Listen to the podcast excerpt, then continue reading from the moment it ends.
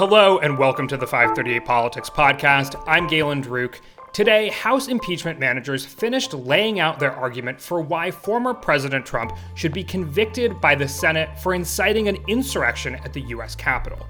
They presented evidence spanning months from before the election, when then President Trump refused to commit to a peaceful transfer of power, to his attempts to overturn election results in individual states, and then to footage inside the Capitol on January 6th that the public had not previously seen. We've talked about the political dynamics within the Senate previously on this podcast. It appears unlikely that 17 Republicans will ultimately join Democrats to convict Trump, although we'll have to see how the vote comes down. But these proceedings are still a meaningful record that could shape public opinion and the historical record. So today, we're going to dig into the evidence and the law. And here with me to do that is our colleague at ABC News, Kate Shaw. Kate is a legal contributor at ABC, law professor at Cardozo School of Law, and co host of the podcast Strict Scrutiny. Welcome, Kate. Hey, thanks for having me back. And listeners may remember Kate from this podcast previously during the last impeachment. So thank you for uh, for coming again. Let's get to it. What was the crux of the argument that House impeachment managers made for why former President Trump should be convicted for inciting an insurrection? The case that they made this week tracked pretty closely the single article of impeachment for, you know, incitement of insurrection. And it focused, of course, on the events of January 6th, but just as you said, took a pretty broad view of sort of January 6th as the culmination of a sustained campaign that started on November 3rd in some ways, but even earlier than that in many ways, of sort of the president President Trump seeking to discredit the outcome of the election that he had lost and sort of seeking different venues, pursuing different avenues um, to you know, undermine the legitimacy of his election loss. And so that involved lawsuits, then it involved pressure campaigns against state officials, then his attention turned to his vice president, Mike Pence, whom he somehow believed had the unilateral power to refuse to count votes from some of the states that had gone for Joe Biden. Um, and so, as he sort of turned his focus to January 6th, right, uh, many of his supporters, having internalized this lie that the election had been stolen, began to coalesce around this plan. And you know, were there actual was there actual evidence that the president was in coordination or conversation with any of these individuals prior to the January 6th attack? No, there wasn't. And I expect we'll hear a lot about the conspicuous absence of that kind of evidence from the former president's defense team. But there's a lot of circumstantial evidence that suggested that, especially on January 6th itself, President Trump was quite aware of the way his followers were understood his exhortation to fight like hell or they wouldn't have a country to be tough right um, you know used the term fight something like 20 times during his speech on the ellipse just before everyone started to march on the capitol. And that also during the course of the actual attack on and siege of the Capitol, you know, even if you followed all this really closely in real time, it was quite striking, not just to see the new footage that you talked about, but to see laid out along a kind of a timeline the, the tweets that President Trump sent over the course of the day, seeming essentially to encourage some of what was happening, even, you know, at the end of the day, when it was pretty clear how, maybe not the full extent, but a lot of sort of the much of the extent of how harrowing and violent the scene inside the Capitol had been, that the president continued to double down on this false claim of election fraud. That he said these are the things and events that happen when you know a sacred election victory, a landslide victory, is stolen. Um, so, in you know a very effective presentation, I think the House managers made the case that you know an offense against the sort of polity or the body politic was exactly the kind of conduct that the framers had in mind when they drafted the impeachment clauses of the Constitution.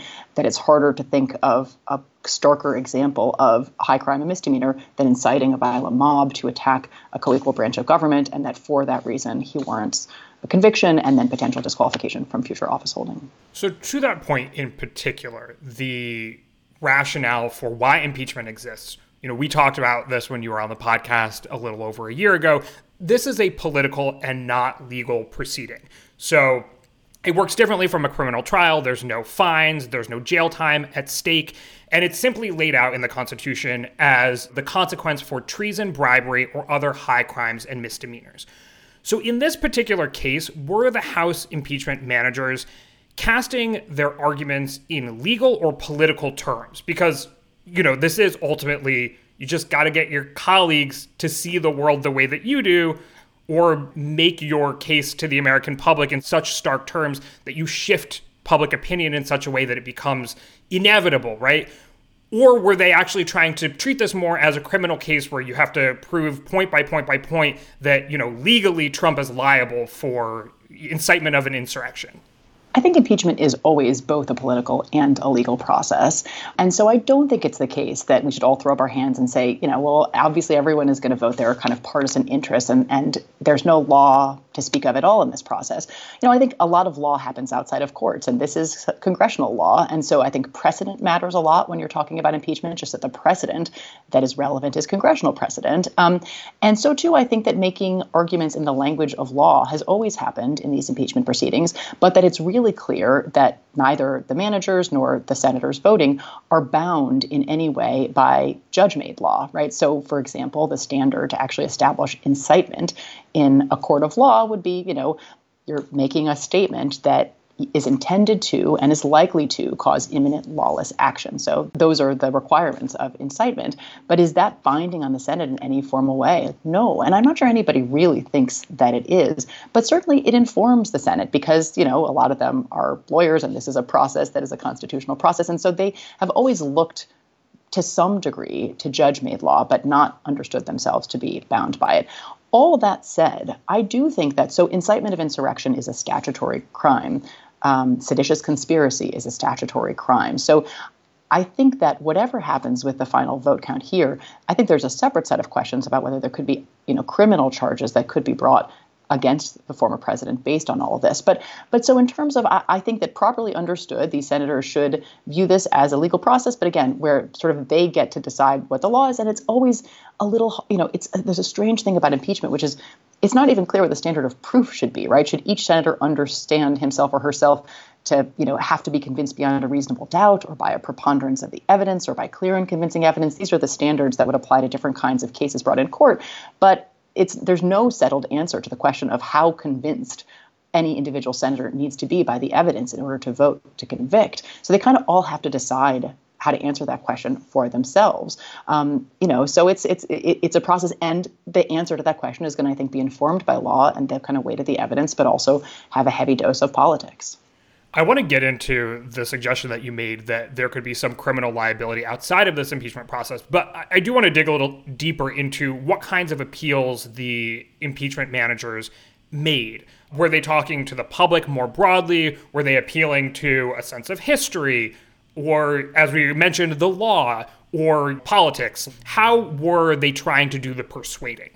so you know just as the proceeding is i think you know equal parts and simultaneously legal and political i think they are simultaneously talking to the senators and to the public and of course if they convince the public successfully enough the public will in turn put pressure on the senators um, and that could affect the votes but i think that i think that they are also very much trying to write a first draft of history in terms of the meaning of these uh, proceedings. I mean, I think that in particular in the closing summation that Congressman Raskin gave, you know, first he said or one of the things he said was, can we just all agree that incitement of insurrection is an impeachable offense? Like he would like the historical record to make that fact, which doesn't seem like it should be subject to real debate or dispute, um, but I think he would like it clearly stated by the Senate, maybe even stated in clear terms by the senators who vote to acquit, that the conduct is impeachable conduct, that it warrants a conviction, but you know maybe here because of these fairly, you know, weak jurisdictional concerns because he is a former president. These senators are voting to acquit, but that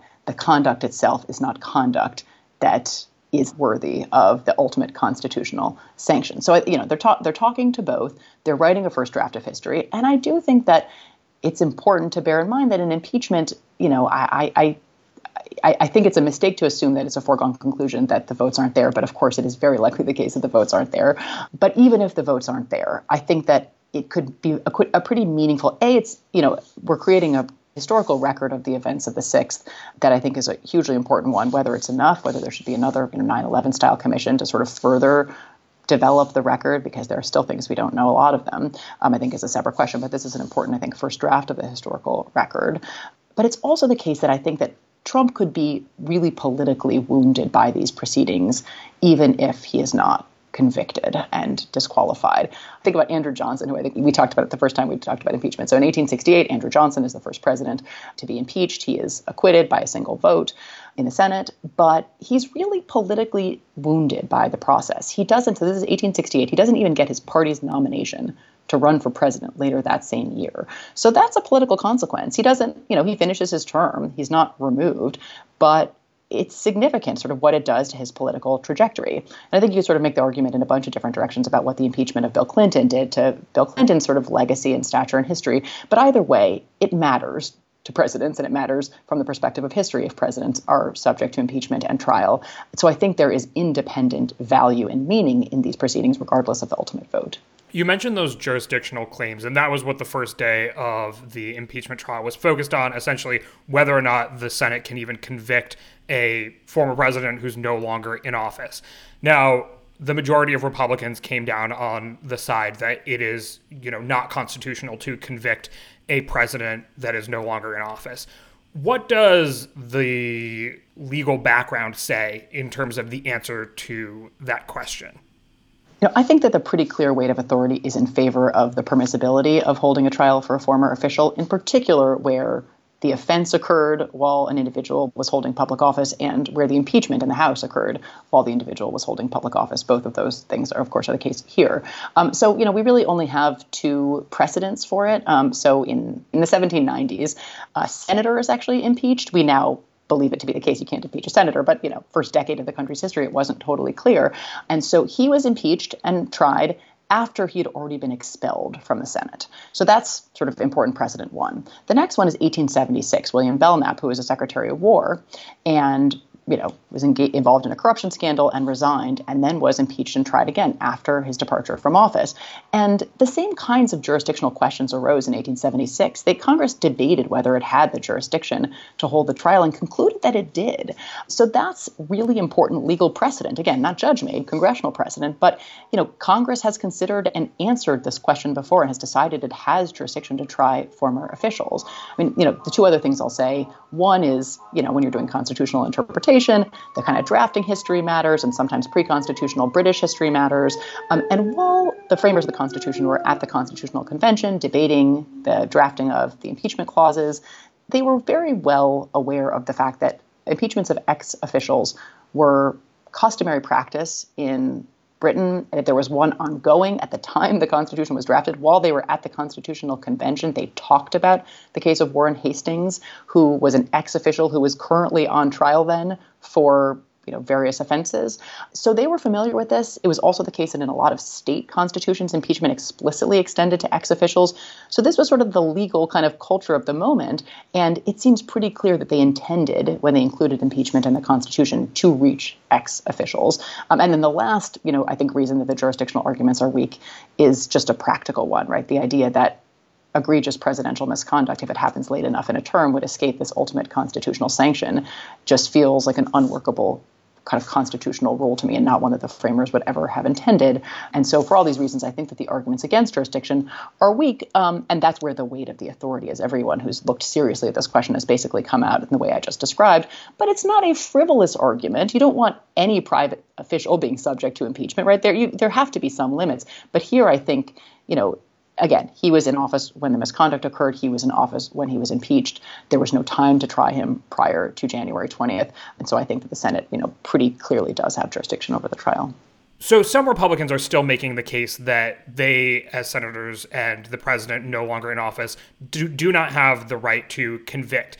That question was settled on Tuesday, but can they still use that as an argument for why they won't convict when the vote comes down early next week? Raskin really tried to make the argument today that they don't, the jurisdictional question has been answered, the Senate has ruled, you know, that objection was rejected, and thus there's some obligation on the part of the senators, you know, consistent with their both oath of office and here oath as jurors to do impartial justice to consider the evidence and cast their votes on the basis of the charge and the evidence.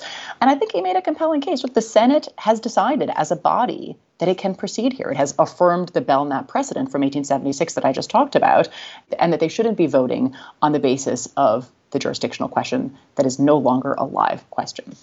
Um, but to return to what I said earlier, there's nothing that constrains the senators in any particular way in this regard. Um, and I do expect that a lot of them will point to the jurisdictional doubt um, as a basis to vote to acquit um, because it allows them, right, to avoid, I think, an uncomfortable vote in you know uh, based on the strength of the evidence that we've seen this week on the president's actual culpability here. What are the other arguments that Trump's defense attorneys are going to make to the public and to senators for why they should not convict Trump?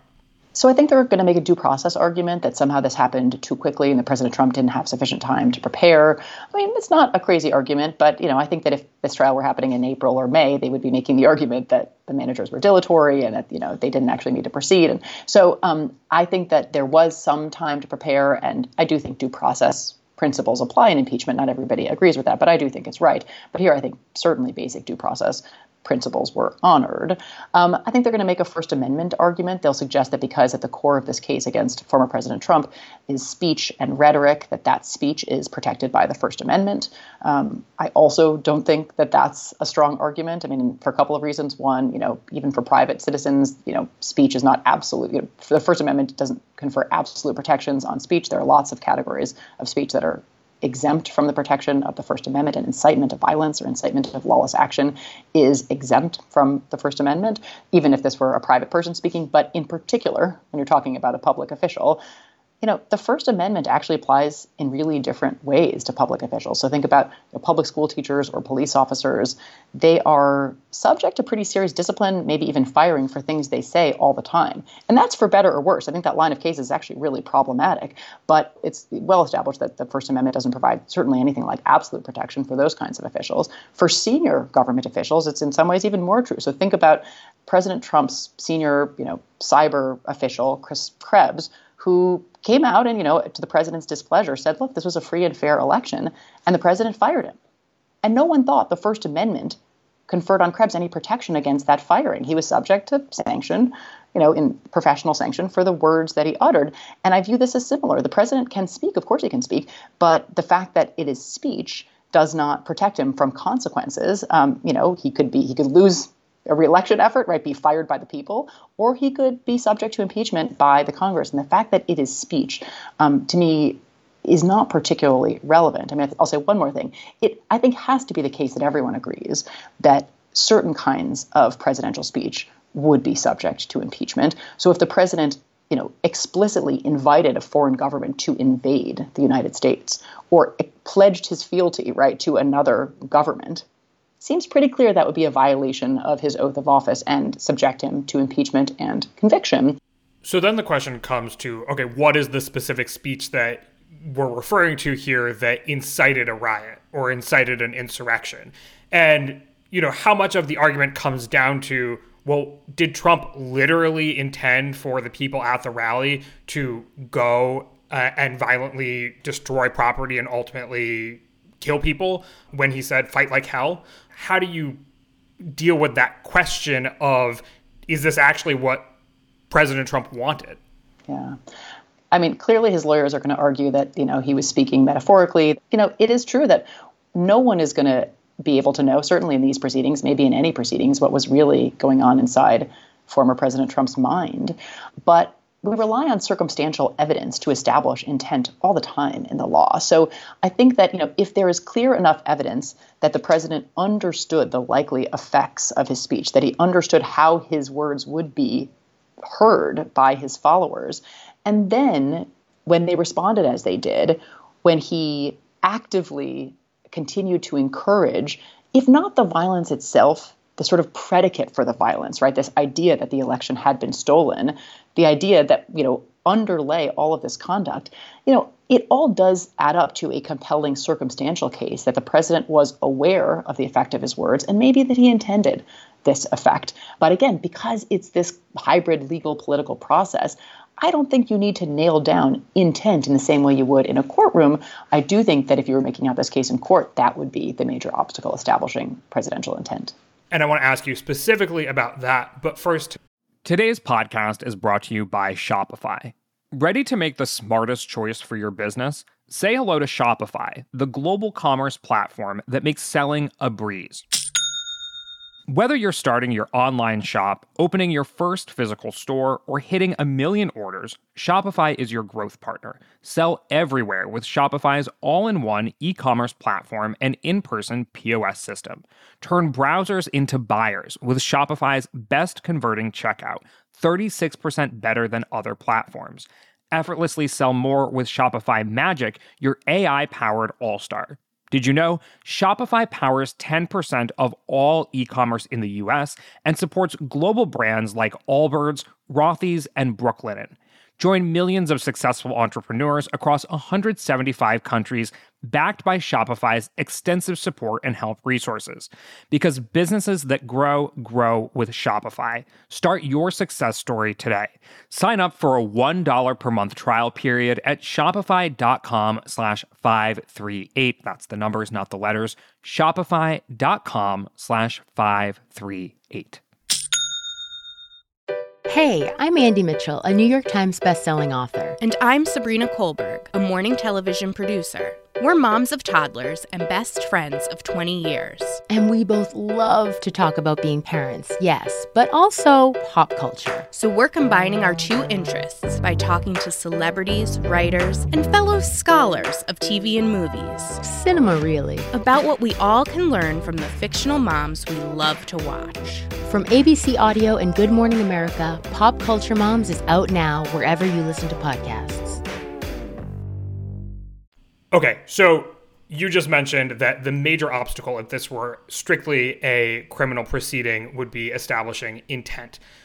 Do you think that we are going to end up seeing what this case would look like in a criminal court?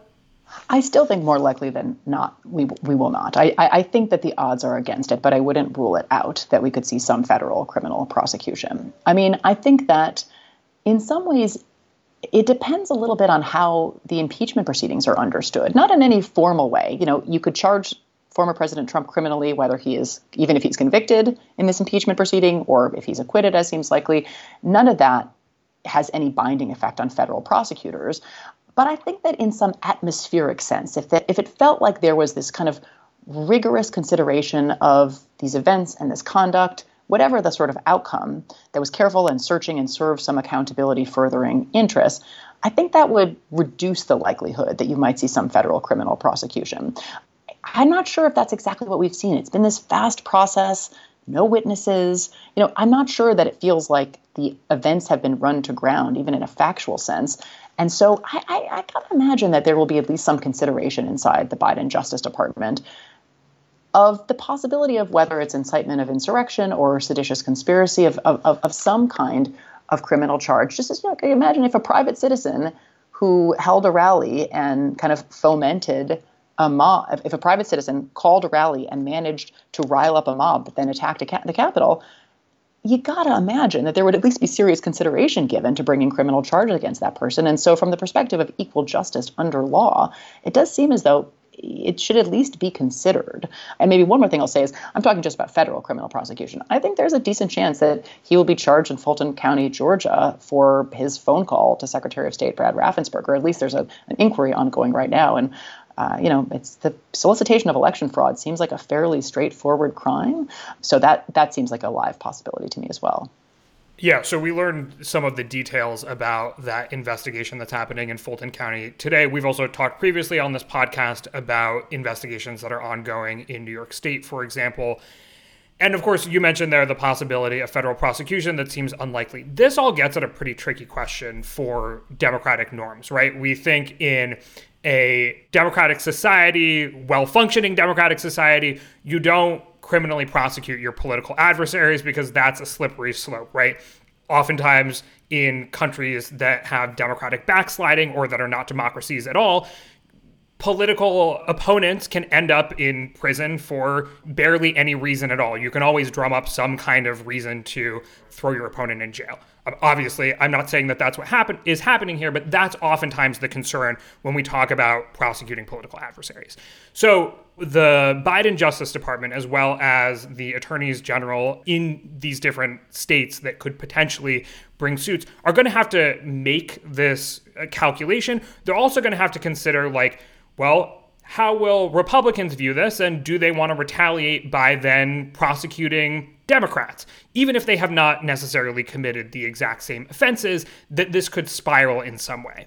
How do you weigh those considerations with one that we haven't had a situation where the president has fomented an attack on the Capitol before and tried to overturn an election in that way. So it seems pretty serious and pretty undemocratic. But there's also the slippery slope on the other side where things can escalate quickly when you start prosecuting political adversaries. Yeah, I think it's like such an important and good question. I mean, I guess I'm going to sound kind of Pollyanna-ish when I say that I actually I have a decent amount of sort of faith in the kind of rule of law norms of lawyers, and that I, and that actually gives me some comfort when I worry about sort of this kind of an escalating cycle of baseless prosecutions of political adversaries. I mean, you know, take a look at the relatively not I'll say the the generally really strong performance of election officials, right, of both political parties, even in the face of really intense political pressure, to deviate from both law and norms, and their sort of resistance, right? Uh, in you know Georgia, of course, sort of is front of mind since we were just talking about it, but I think there are other examples as well.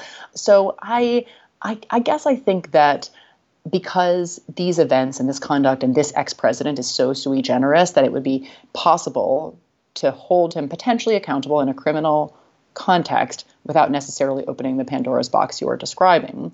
Although I would I would think if I were in the, the Biden Justice Department leadership, I would absolutely want to appoint a, an independent counsel, special prosecutor type to actually take a look at the events of January 6th, whether any additional criminal charges against high level persons should be considered in addition to all these. Obviously, there are many, many charges that have already been brought. I would maybe want that person to be a Republican, right? A prominent one. You know, I think that there are ways that you can try to depoliticize the process of considering charges against a former president. And maybe the process concludes with a decision not to prosecute. And maybe that's for the best, but at least there's been some serious thought and consideration given to it. But yeah, I mean, the concerns that you just voiced are, I think, the reason that I still think it is, or one of the reasons that I still think that that the kind of concerns will be powerful enough that we that we are not likely to see the criminal charges brought. But again, I think you could find a way to do it that would at least reduce the chances of it sort of lighting a torch that we would then sort of come to regret. This gets outside of the realm of perhaps uh, you know constitutional law or theories surrounding the presidency and impeachment, but we're now seeing various different lawsuits come out surrounding you know, responsibility for disinformation campaigns surrounding election fraud. You know, we saw that Fox News has been served a 2.7 billion defamation lawsuit, along with some of their hosts and Rudy Giuliani and Sidney Powell, the ex-Trump attorney. And you know, we also see that the rioters themselves are, in many cases, being prosecuted. I'm curious when we think of okay how do we want to make sure this never happens again? Well the one of the ways that the democrats are pursuing this is through this impeachment process and this trial. You know to what extent can these other methods of prosecuting individual rioters or defamation lawsuits or things like that how much power does that have to kind of nip in disinformation in the bud or deactivate some of these militia groups for example? Yeah i mean i, I hate to say it because like my tool is the law, but I do worry that the law is not really going to be able to help us answer these questions of, uh, you know, sort of that that that one of the key uh, afflictions of the body politic at the moment, like is this sort of is misinformation. Um, but it's hard for me to see exactly how law, as opposed to kind of politics and culture and other sorts of tools, are going to fix that problem. Um, I do think that you know these lawsuits are significant and I do think that the you know deplatforming of Trump and a lot of others on Twitter and Facebook are really significant. And those things aren't you know they're they're outside of law, but sort of law informs them. So, right, the Facebook Oversight Board is considering this question, right, of the Trump ban, and it's using a legal process. It's not, you know, bound by law, but it's sort of like impeachment in certain respects, right? Like it's kind of a political and kind of a legal process, as I understand it from the first batch of written opinions that they just issued, and so, so, so it does feel like that that the kind of legal remedies that you just listed are you know kind of band-aids and sort of the kind of the, the, the body politic illness is one that you know remedies that aren't purely legal remedies are going to be required for and lastly what about the future of impeachment this maybe poses similar questions to the spiral of prosecuting political adversaries. Obviously, President Trump has behaved in, in a way that no former president has, or at least not any president in our modern recollection has. But nonetheless, things turn into a partisan tit for tat. Does is impeachment now kind of just like we're used to it? It's something that happens.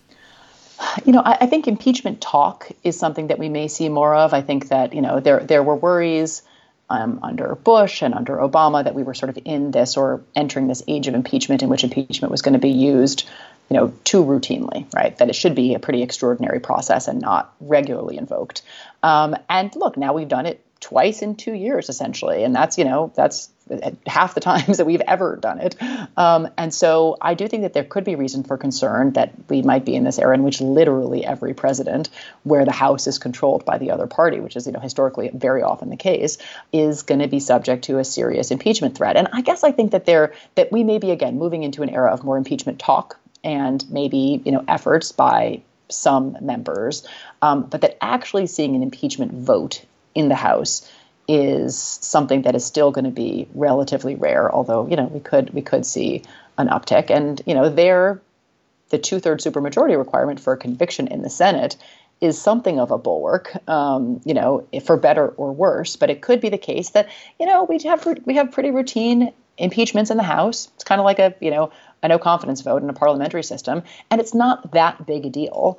And we don't hold lengthy hearings or call you know tons of witnesses or anything like that. And then we sort of have a vote in the Senate and or not um, if the you know outcome is so foreordained and then we go about our business. I don't think that's a good development, but I don't think it's a fatal one. I do think it's possible that we could see it. But I actually think the rhetoric that you have seen from the Republicans in Congress, for the most part, obviously there are exceptions, seems to reflect an appreciation that this conduct was clearly out of bounds. And so I don't see them using this precedent as a justification to launch a lot of impeachment inquiries into President Biden, at least any that are serious.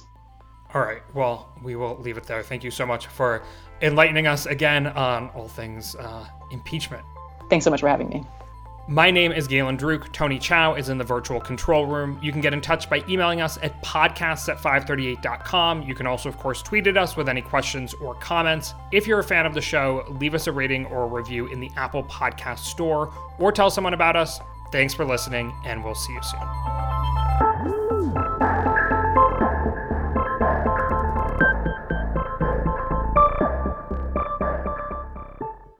People who disappear without a trace. Where is she? The most notorious murder cases in New York. Pure evil. And the most devious killers. There's a Hannibal Lecter feel to him. For chilling true crime stories, follow the True Crime NYC podcast wherever you listen.